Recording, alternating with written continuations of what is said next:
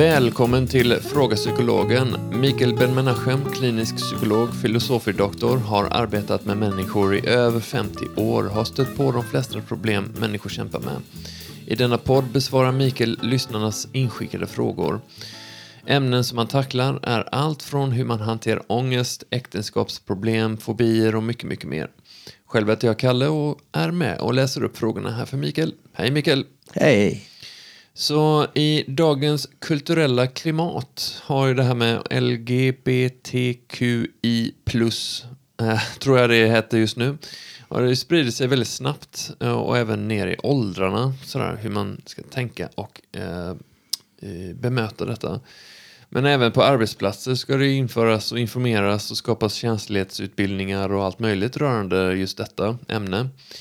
Eh, vad är dina erfarenheter rörande olika sexuella läggningar och, och liknande? Okej, det här är ju ett, ett väldigt uh, jobbigt ämne som uh, folk inte vågar prata om. Och uh, ändå tycker jag att det är oerhört viktigt.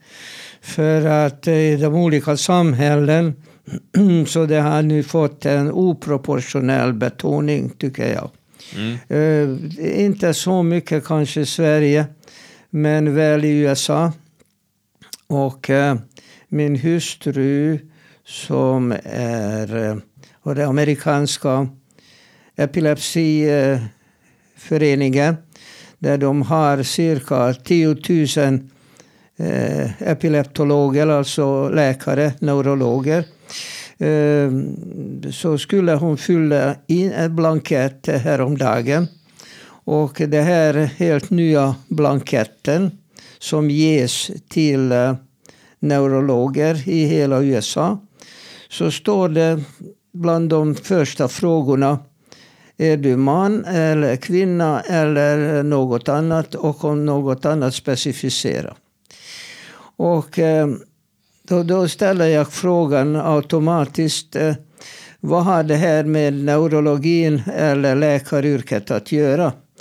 Eh, om du väljer till exempel att kryssa för att du är något annat eh, så skulle det på något sätt påverka eh, din ställning eller, eller ditt sätt att eh, behandla dina patienter.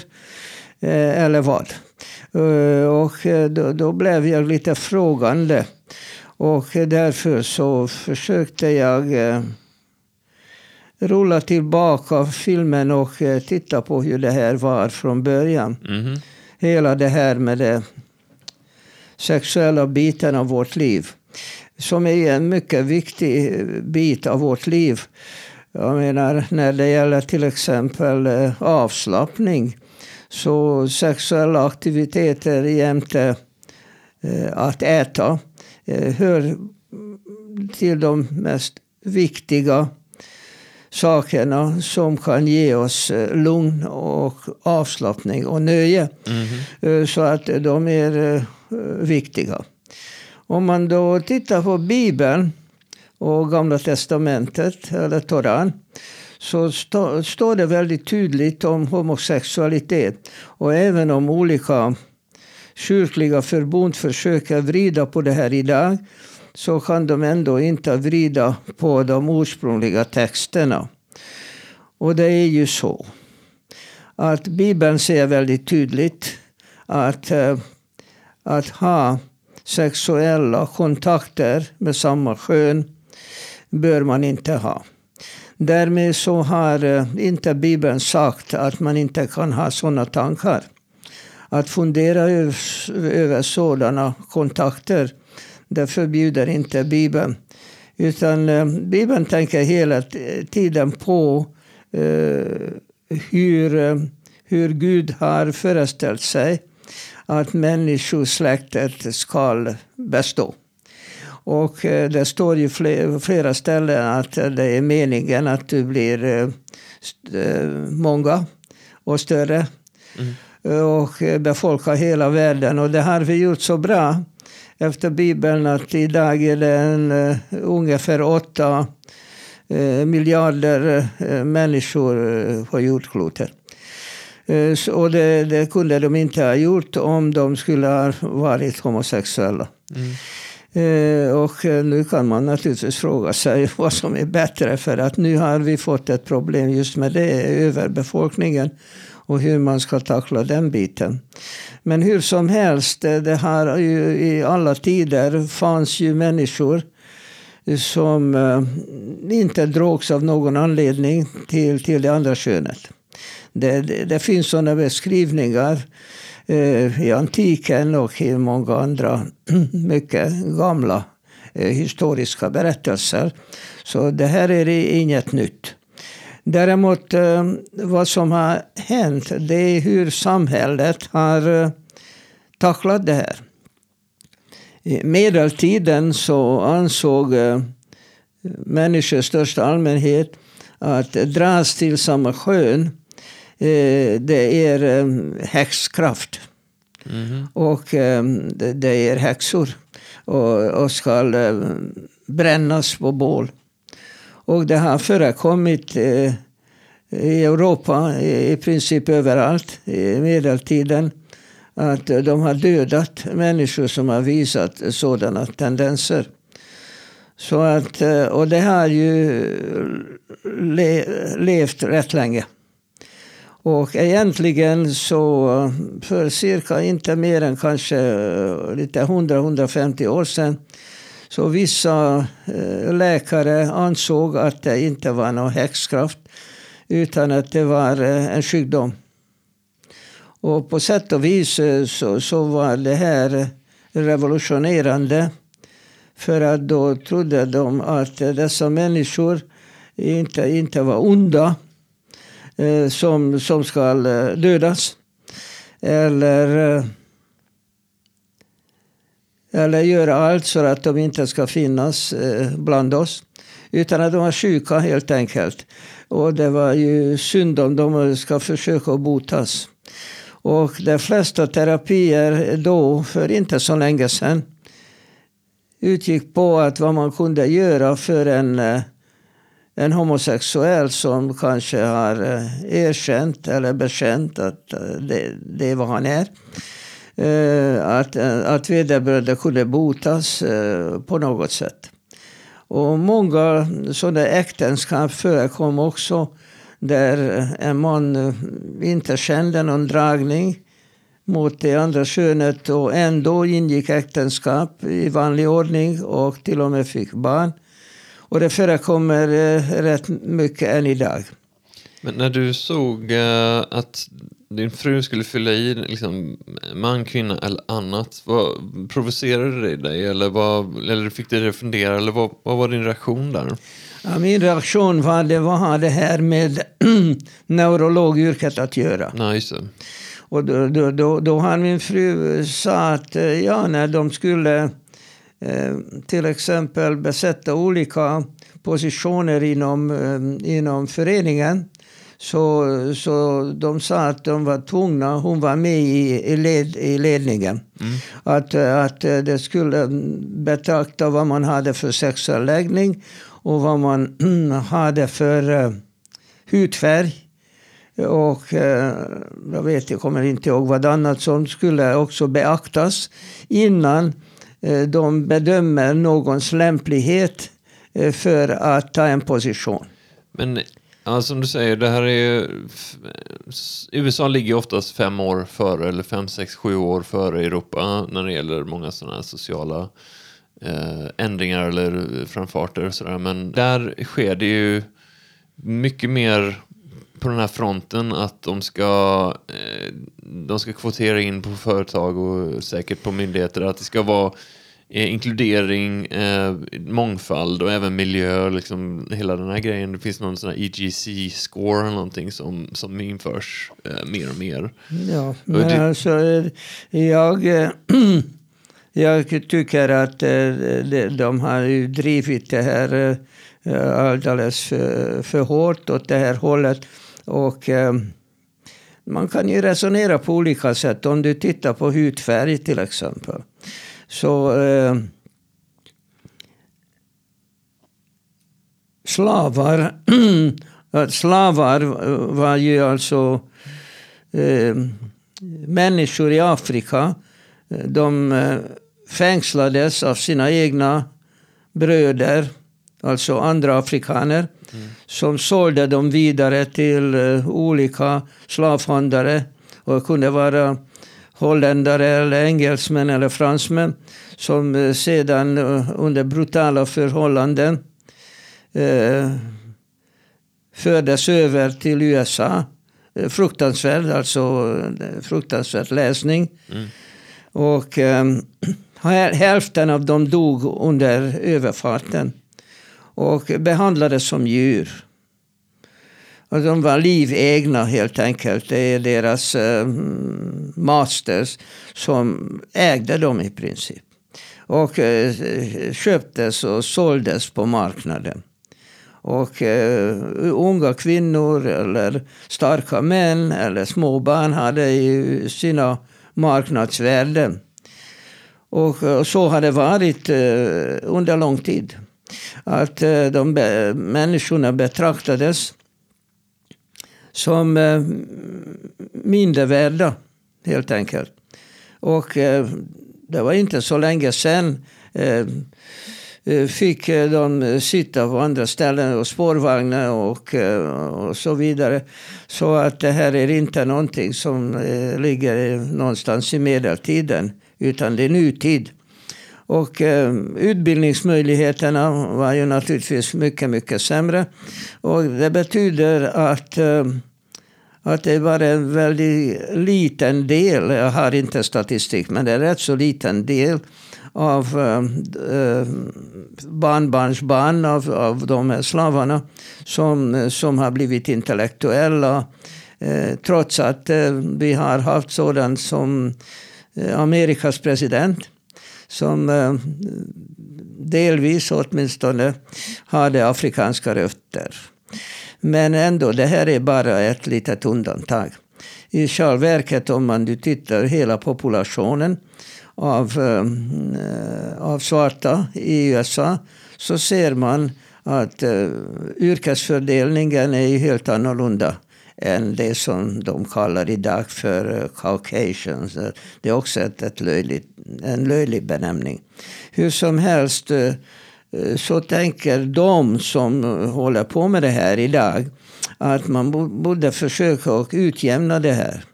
Men så skulle man till exempel anställa en ingenjör vid ett brobygge så bedömningen borde inte ligga där vad vederbörande har för sexuell läggning eller hudfärg.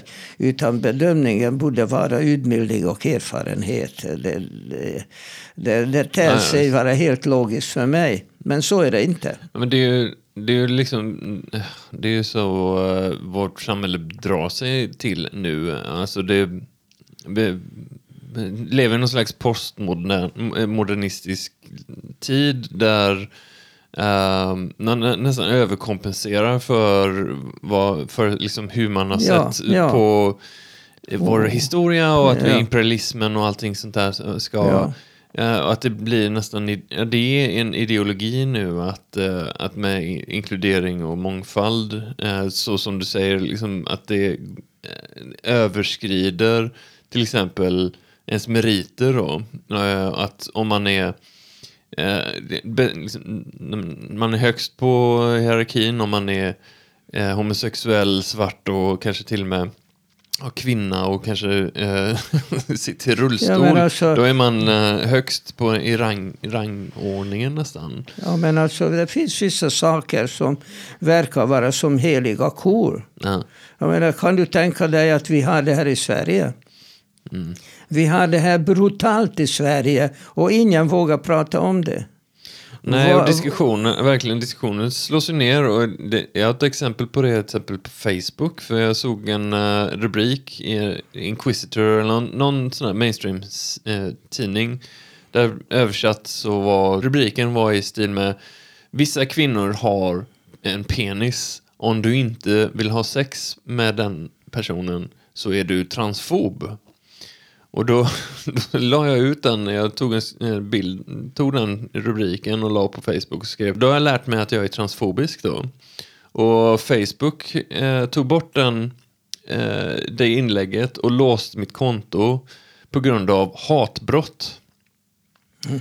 Det bedömdes som hatbrott då. Så att eh, det är extremt svårt att diskutera mm. de här ämnena. Men alltså jag, jag försöker inte tala om sådana saker. Jag, jag försöker tala om mycket enklare saker ja. som är lättare att begripa. Ja.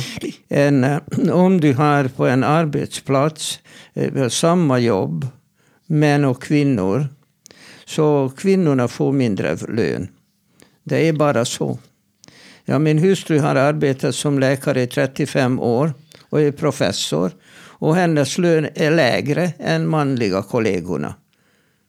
Det, det, här är ju fruktansvärt och det kunde man ändra på hur lätt som helst och ändå gör inte det. Och, och, tala om för mig varför. Olika livsval antar jag? Inte olika livsval. Jag menar, I stort är det kvinnor tar ju liksom mer ansvar hon, för... Hon hör till de absolut mest utbildade och erfarna epileptologer som finns i Sverige. Jag, jag vågar påstå detta. Mm. Och hon har eh, alldeles nyligen fått högsta priset för hennes eh, insatser för att hjälpa epileptiker i hela världen. Eh, så att det här är inte motiverat på något sätt varför hon skulle ha lägre lön än en manlig kollega mm. i Sverige. Mm. Men så är det. Ja. Och varför vågar ingen prata om det? De pratar om penis och vagina och hittan och dittan. Men det här är ju aktuellt och har varit aktuellt i alla år.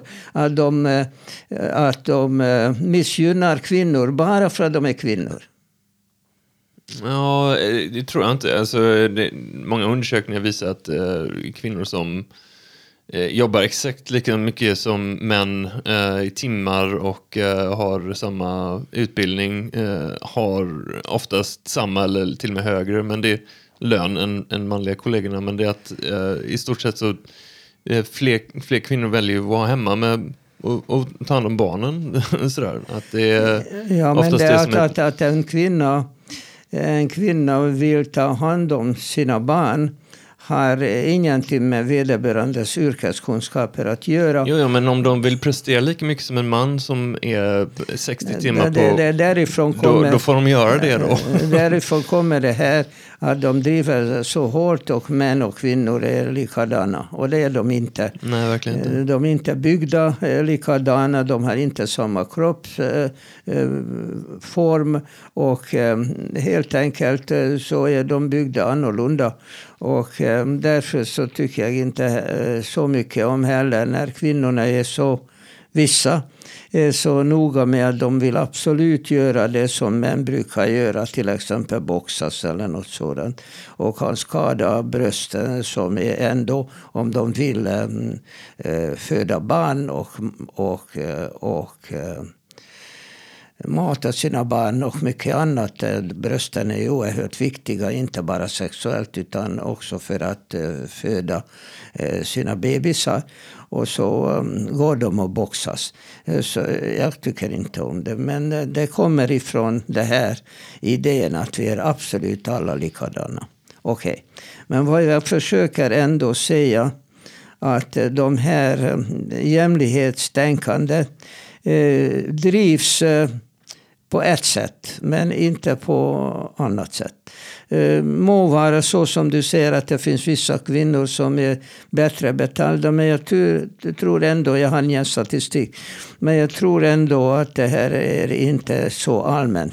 Att med eh, samma jobb får, får kvinnor samma lön. Däremot eh, vad du nämner här om att, eh, att bilda familj och, och eh, och fostra barn. Jag har just eh, häromdagen lyssnat på en kvinna, en historiker, som har sysslat med ett visst område. Och då säger hon så här, hon var mycket framstående i sitt yrke. Och då säger hon, ja men sen gifte jag mig och eh, höll på med barn. Att föda barn och ta hand om barn. Så jag har inte sysslat med mitt ämne i tio år. Men så, så var barnen så pass gamla att jag tyckte att nu är det dags att komma tillbaka. Och jag tycker att det är en väldigt fin eh, inställning. Jag har haft en god vän, en tandläkare och hans fru studerade för läkare. Och de hade små, små barn. Och så, hon, hon var redan, jag tror hon var medkant, kanske var fjärde året eh, i läkarutbildningen. Där hon gjorde ett paus. Mm. Och hon hade bara ett och ett halvt år kvar. Och då sa jag till henne, varför gör du så? Varför gör du inte din utbildning färdig? Och då säger hon, du vet Mikael, läkare kan jag alltid vara. Men småbarnsmamma kan jag vara bara nu. Mm, verkligen. Och jag tyckte att det var så fint. Och det är inte många som skulle ha sagt så. Och alldeles riktigt, hon tog hand om sina barn och när hon tyckte att det var dags så gick hon tillbaka. Och nu är hon geriatriker och arbetar inom sjukvården. Mm. Så att eh, det lite beror på hur, hur folk tacklar det här. Men låt oss svänga tillbaka lite grann det här om, om det är alltså grundtanken egentligen är homosexualitet. För att även de här andra bokstäverna som betecknar andra sexuella läggningar, de anser jag ändå att är inte är lika stora som just eh, homosexualitet. Det, är nog den största gruppen bland de här eh, bokstavsbeteckningarna. Och eh, varifrån det kom, det vet vi inte. Men en del... Ak akademia kan jag säga. En det är del, därifrån det kommer. Ja, ja, ja. Men en, en del visar ju väldigt tydliga te tecken i alldeles tidig åldern för det här. Alltså vi har sett barn som var inte mer än fyra fem år gamla som, som visade tecken för det. Eh, så att man kan ju fundera över om det finns någonting i våra gener som, eh, som predestinerar oss för att eh, att preferera viss eh, sexuell läggning. Vad tänker du? De har, det är väl inga barn i 4-5 års ålder som har utvecklat sexualitet? Eller liksom, vad är det, vad är det ja, de visar? Alltså det, finns ju, det finns ju i den åldern, eh, alltså det finns eh, lagar i olika länder i Europa där ett barn skulle bestämma själv i 4-5 års ja. ålder om man vill vara man eller kvinna. Vanvettigt. Ja. ja, ja. Och när, när en regering som till exempel det ungerska opponerar sig mot det, då skulle de vara uh, urkorkade och uh, ja, allt möjligt sånt här. Men låt mig titta på lite grann hur det här ofta utvecklas. Jag har ju, nu får jag avslöja lite, men, men jag är så pass gammal att jag vågar göra det. Att jag var ju jätteintresserad av sex när jag var liten. Mm. Eh, och det är nog de flesta, skulle jag tro. Det är det som har gjort eh, eh det hela, som jag anser som psykolog, eh, eh mer accentuerad. Det är att eh, eh, jag förlorat min mamma i kriget. Mm. Och visserligen har pappa gift om sig, men jag tyckte inte om min Eh, min, min nya mamma. Eh, och eh, jag har förstått efter ett tag att, att hon var en god människa. Och jag har just nu skrivit en bok om henne. Mm. Men de var tvungna att skicka mig iväg till internatskolan. Och det var ju en, ett manligt samhälle. Mm. Och jag var 11 år och 12 och eh, då kan du föreställa dig vad som har pågått där under eh, sena kvällar i sovsalarna. Mm. Eh, och jag som inte begrep någonting om det här fick min första lektion i det här där. Och, och även senare när jag kom tillbaka till det vanliga livet från mm. två år i internatskola Eh, då, då hamnade jag i en klass i gymnasiet med enbart pojkar. Återigen alltså, det fanns inga flickor i min värld alls. Och i internatskolan, alltså de som var större och äldre och kunde mera var kanske 13-14 år gamla. De, de har berättat eh, för oss småttingar hur det går till och, och hur man kan skaffa sig eh, spännande känslor och så vidare. Och jag tror att det är eh, väldigt vanligt. Inte, inte bara bland eh, internatskoleelever. Men eh, att man får lära sig om sexuella upplevelser av någon av samma kön. Mm. Jag vågar som psykolog påstå att det är mycket vanligt. Mm. Och jag går vidare. Mm.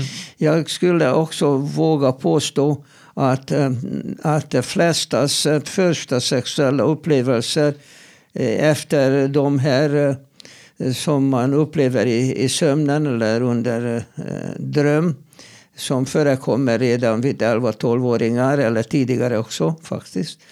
Mm. Eh, och då, då, vet de inte vad det är. De, de tycker att det var en härlig känsla men de på något sätt känner att det här borde de hålla hemligt för att det är någonting som inte är okej. Okay. Och sen florerar det en hel massa eh, fördomar i mitt barndom om att om man så gör eh, att eh, att det skulle skada hälsan eller allt sånt här. Du har kanske hört talas om. Mm.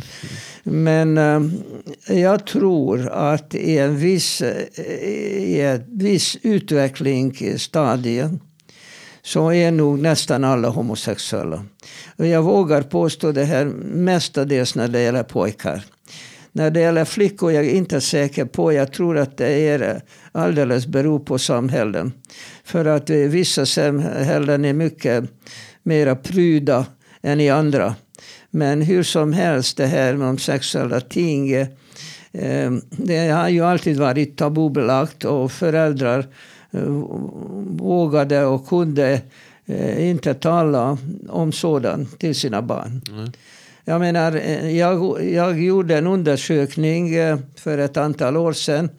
Eh, vårdskoleelever och tillsammans med en gynekolog så undersökte vi eh, premenstruell spänning och dysmenorré eh, bland eh, de här flickorna som var cirka mellan 18 och 25 år gamla. Mm. Och eh, vi gjorde frågeformulär tillsammans med gynekologerna och frågade mycket enkla frågor av dessa moderna svenska flickor. Mm. Och då upptäckte jag att de, en hel del av dem, en stor procent, inte hade en aning om var barnet kommer ut. Mm. De hade ingen aning om uh, hur mycket blod det, det handlade om vid en menstruation. Mm. Jag menar om man skulle ha gått efter deras bedömningar så skulle alla kvinnorna förblöda vid menstruation. Mm. De trodde att det var flera liter blod och sånt. Mm. Uh, och, då, och då märkte vi Eh, väldigt tydlig under den här undersökningen som publicerades i en gynekologisk tidskrift i USA. Eh, att eh, det är mycket information som saknades. För att föräldrarna, mestadels mödrar, de kändes för att upplysa sina flickor om det. Och det var två kommentarer som var vanligast. Antingen så sa de här mödrarna att okej, okay, du har fått det här, då, då ska vi göra så och så. Då, då får du eh, det som du behöver. Och att det här är som kvinnor brukar få varje månad. Det, tar en fyra, fem dagar. Det är inte så märkvärdigt. Mm. Det, det var mindre vanligt. Eh, den mera vanlig eh, kommentar lät ungefär så här. Aj, aj, aj, du har fått skiten också. Ja. Då får du lida av det. Ja. Och vi har gjort vissa bedömningar om hur eh, det här handlar om, om smärta som en, eh, en kvinna känner inför menstruation mm. eller under. Det, det, det, det, finns bägge varianterna. Ibland bägge, ibland bara det ena eller det andra. Och det som premenstruell tension, det är eh, som handlar om om de har smärta, eh, obehag eh, innan. Mm. Och den som har under menstruation, det är dysmenorré. Mm. Det, är de här, eh, bedöm det här är de här bedömningsgrunderna. Och eh, hur som helst, det visat sig att de flickorna som har fått negativa bedömningar av sina mödrar vad det här är Eh, de har upplevt mycket smärtsammare menstruationer än de som har fått informationer om att det här var okej, okay, det var normalt. Mm. Så då, då, ser vi att, eh, att eh, föräldrarna eh, på något sätt styr barnens upplevelser om, eh, om sexuella ting. Inte, inte bara menstruation utan eh, också allt annat sexuellt som de inte vågar ens prata om. Det här, en, en flicka på något sätt brukar ju eh, tala om för sin mamma att hon har fått det. Mm. Eh, däremot att, att hon har haft en sexuell upplevelse på något sätt, till och med tillsammans med någon, det vågar de inte prata om. Mm. Och det, det, gör att min övertygelse att de flesta första sexuella upplevelserna som är såna omedvetna som man får under drömmen eller, eller så. Mm. Är, är de som man har tillsammans med någon av samma, samma kön. Mm. Det, det, här är min övertygelse. Och eh, jag tror att det här är, är väldigt vanligt. Och eh, nu kommer min idé i sammanhanget. Men eh, Eh, Eh, det, det, det, kan man diskutera verkligen. Men min idé är att eh, de flesta människor på något sätt kommer över det här stadiet. För, för mig tog det rätt så lång tid. Jag som inte var van vid att vara nära flickor. Jag hade inga systrar.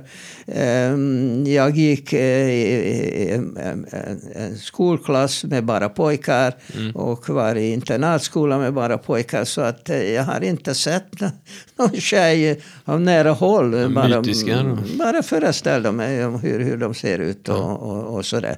Eh, så att ehm, Eh, för människor som växer upp som jag gjorde så tar det längre tid att, att komma över det stadiet. Ja. Eh, för att de flesta drömmer ju om eller föreställer sig hur, hur det kan vara.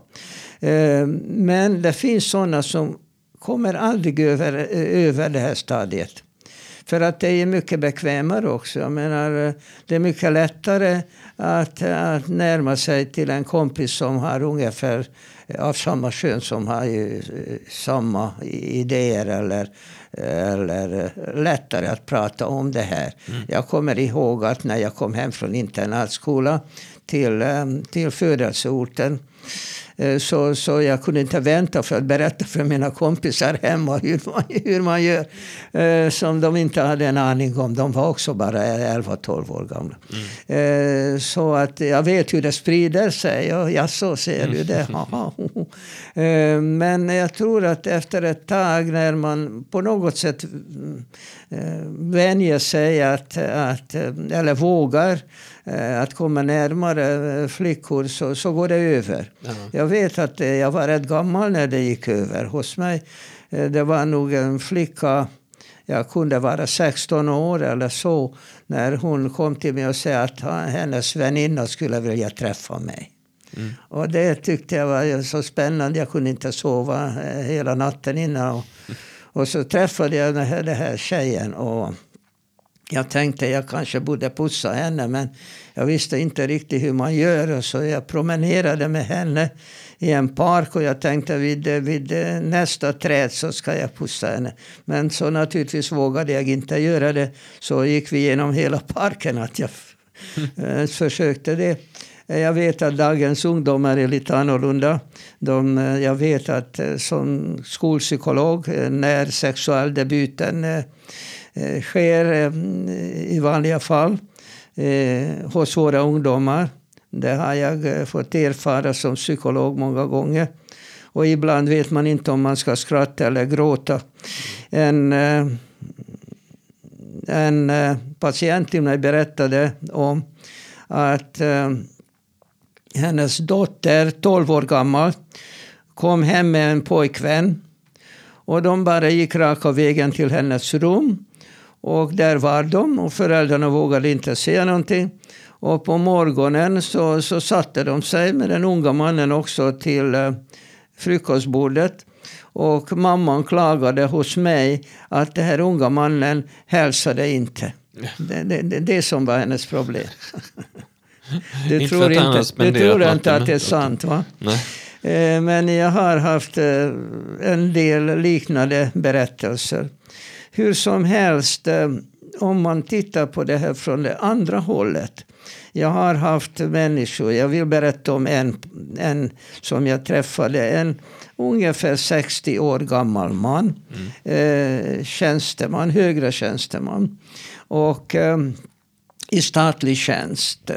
Och eh, nära pensionen faktiskt. Och han kommer till mig och säger Mikael, jag har aldrig känt en dragning eh, till kvinnor. Men jag har inte heller gjort det på något annat sätt än att göra det själv. Mm. Och eh, jag skulle gärna vilja veta om jag är homosexuell eller inte. Mm. Och då sa jag till honom, okej okay, det är väldigt lätt att, att kolla.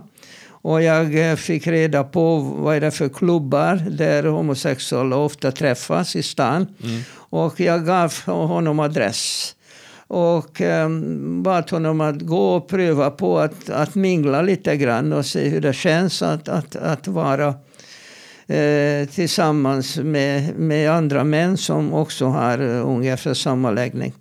Och eh, han kom tillbaka veckan därpå och då sa han till mig så här. Mikael, jag tror att jag är homosexuell, mm men jag tycker inte om det. Mm. Så jag sa till honom, så vad ska du göra? Mm. Jag tror du att jag kommer att fortsätta som jag har gjort hittills. Okay. Jag ger dig en annan variant också. En uh, universitetslärare jätteduktig i sitt yrke. Och eh, överhuvudtaget en väldigt fin intellektuell och yrkesman. Och han säger till mig, du vet jag har aldrig haft en, en kontakt med en kvinna. Jag känner inte för det. Och jag säger så, så hur skaffar du dig vänner? Mm. Och då fanns vissa ställen i Göteborg dit man brukar eh, gå om man vill etablera en kontakt. Mm. Och eh, han gick till Grönsakstorget i Göteborg som den tiden tydligen var ett sånt ställe. Och eh, träffade någon eller inte, jag vet inte. Men han var på väg hem. Och han gick eh, eh, Vasagatan. Och det var tydligen några som har, eh, eh, som har kollat vilka var det där, där han kom ifrån. Eh, och, och anföll honom. Bara för att eh, han visade vara homosexuell. Mm. Och eh, han blev eh, våldsamt min, misshandlad. Eh, mitt i stan. På Vasagatan. Och han eh, klarade sig att komma, eller kom mm, alla fyra, eh, till Avenyn. Och där stod ju en del taxibilar. Och ingen av dem ville ta honom till eh, Sahlgrenska. Mm. För att då skulle han smutsa, han blödde överallt. Att han skulle smutsa ner deras bilar. Så till sist kom en ung man på cykel. Det var klockan två på natten. Och eh, han ringde efter ambulans. Eh, så, så hamnade han på sjukhuset. Och, ehm, och, han berättade för mig varför, varför bara för att jag inte tycker om kvinnor ska man behandlas på det sättet. Och det här var eh, för ett antal år sedan och jag hoppas innerligt att eh, det skulle inte förekomma idag. Men jag är inte helt säker på. För att eh, det finns ju människor som eh, som oerhört eh, rädda och jag tror att så har det varit under många år. Att de vågade inte bekänna deras sexuella läggning. Och för dem det här måste ju vara en befrielse med den här nya rörelsen. Mm. Men samtidigt så allting kan ju drivas upp till en viss punkt. Men över den här punkten så, så ble, blir det lite eh, vad ska jag kalla det för, överdrivet. Eh, Överkompenserar nästan? Ja, ja. När, när det sedan ja, handlar om alla möjliga otroliga eller omöjliga situationer. Men att, att vara homosexuell, om, om det kom från tidig barndom eller, eller i, i, i genen eller så. Men snälla, även om sex är så viktigt för oss människor bland de viktigaste sakerna, det får vi erkänna. Men ändå är det inte allt. Jag menar, det finns ju andra saker också. Och det här kolossala betoningen av en sexuella läggning, det, det tycker jag är omotiverat. Ja, Det- vi människor är så mycket annat också. Det är inte bara betoning utan eh, man uppmuntras bygga hela sin ident- identitet runt eh, ens sexualitet och i det, här, i det här fallet ens icke-normativa sexualitet, det vill säga om man är liksom icke-binär, fly, eh, genderfluid, bla bla bla. Det, det är väldigt liksom, hög eh, status och väldigt hög vikt, liksom stor vikt på att det är ens eh, stora identitet utåt. Men jag har haft mängder med homosexuella bland mina vänner under åren. Och jag hade en mycket god vän, en kanadensisk konstnär som jag träffade i Italien. Och vi har arbetat mycket ihop och han lärde mig mycket eh, att rita och se konstnärligt. Och eh, jag eh, visste att han var homosexuell och eh, jag eh, inte kunde tänka mig att ha en sådan kontakt med honom. Men eh, det stödde inte min respekt gentemot honom och att han var min lärare i grafik och eh, lärde mig mycket av honom och vi var goda vänner.